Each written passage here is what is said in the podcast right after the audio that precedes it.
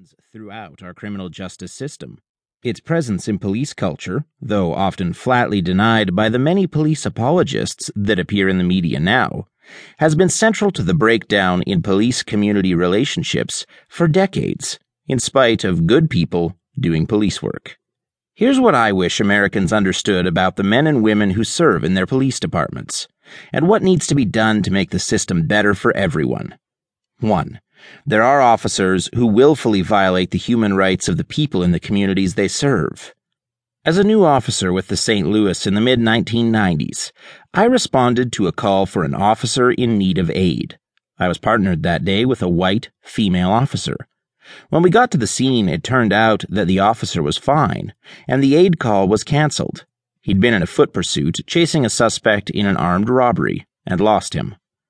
The officer I was with asked him if he'd seen where the suspect went. The officer picked a house on the block we were on, and we went to it and knocked on the door. A young man, about 18 years old, answered the door, partially opening it and peering out at my partner and me. He was standing on crutches. My partner accused him of harboring a suspect. He denied it. He said that this was his family's home and he was home alone. My partner then forced the door the rest of the way open grabbed him by his throat, and snatched him out of the house onto the front porch. She took him to the ledge of the porch, and, still holding him by the throat, punched him hard in the face and then in the groin. My partner that day snatched an 18 year old kid off crutches and assaulted him, simply for stating the fact that he was home alone. I got the officer off of him.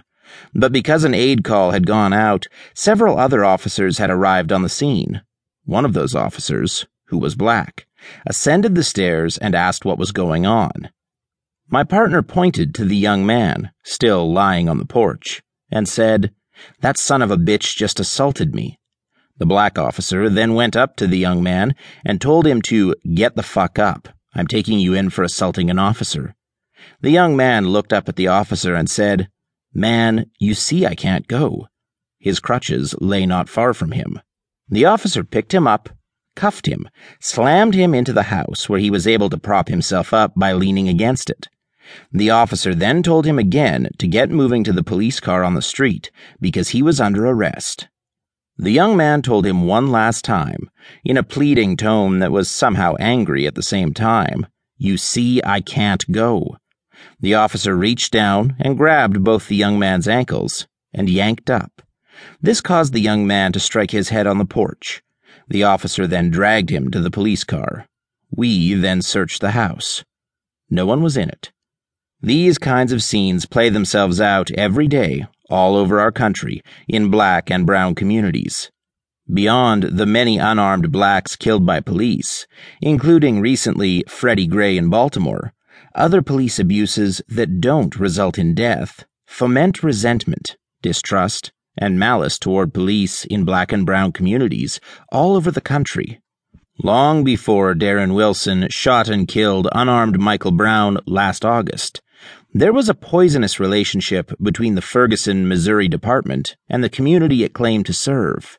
For example, in 2009, Henry Davis was stopped unlawfully in Ferguson, taken to the police station, and brutally beaten while in handcuffs. He was then charged for bleeding on the officers' uniforms after they beat him. 2. The bad officers corrupt the departments they work for.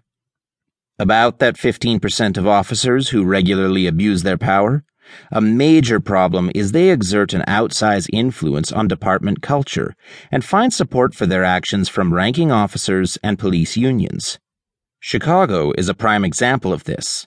The city has created a reparations fund for the hundreds of victims who were tortured by former Chicago Police Commander John Burge and officers under his command from the 1970s to the early 90s. The victims were electrically shocked, suffocated, and beaten into false confessions that resulted in many of them being convicted and serving time for crimes they didn't commit. One man, Darrell Cannon, spent 24 years in prison for a crime he confessed to, but didn't commit. He confessed when officers repeatedly appeared to load a shotgun, and after doing so each time, put it in his mouth and pulled the trigger.